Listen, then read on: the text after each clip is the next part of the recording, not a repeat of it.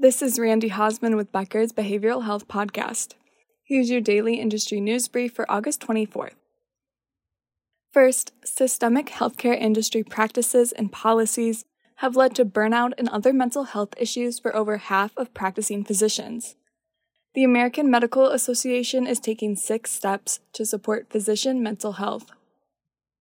It will remove stigmatizing language from state licensing, credentialing, and other applications. It will also no longer ask for past medical diagnoses.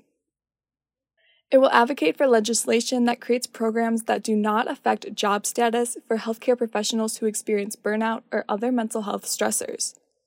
It will ensure state physician health program laws and policies provide confidentiality to professionals seeking care. It will establish a national campaign to encourage healthcare professionals to prioritize their mental health. It will create the AMA Steps Forward resource. This will provide tools and support for medical practice problems to ensure staff well being. Finally, the AMA will research best practices to reduce burnout among providers and patients.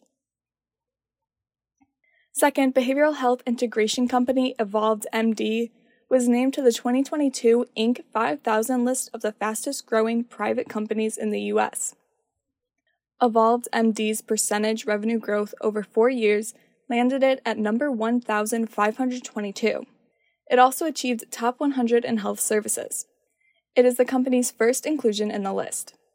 Earlier this year, Evolved MD integrated the Arizona and Utah practices, advanced spine and pain centers, Premier Family Medical, as well as Healthy U clinics. It also partnered with health data company Neuroflow and care coordination firm Rovicare. Third, the Sylvia Brafman Mental Health Center in Tamarac, Florida, has earned the Joint Commission's Gold Seal of Approval accreditation.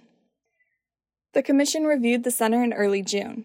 To assess its standard of care, it evaluated the center's patient care, safety, emergency management, and more.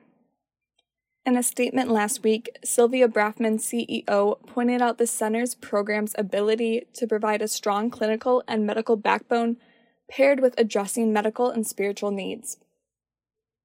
Thanks for listening. Do you want more of the latest info on behavioral health delivered directly to your inbox?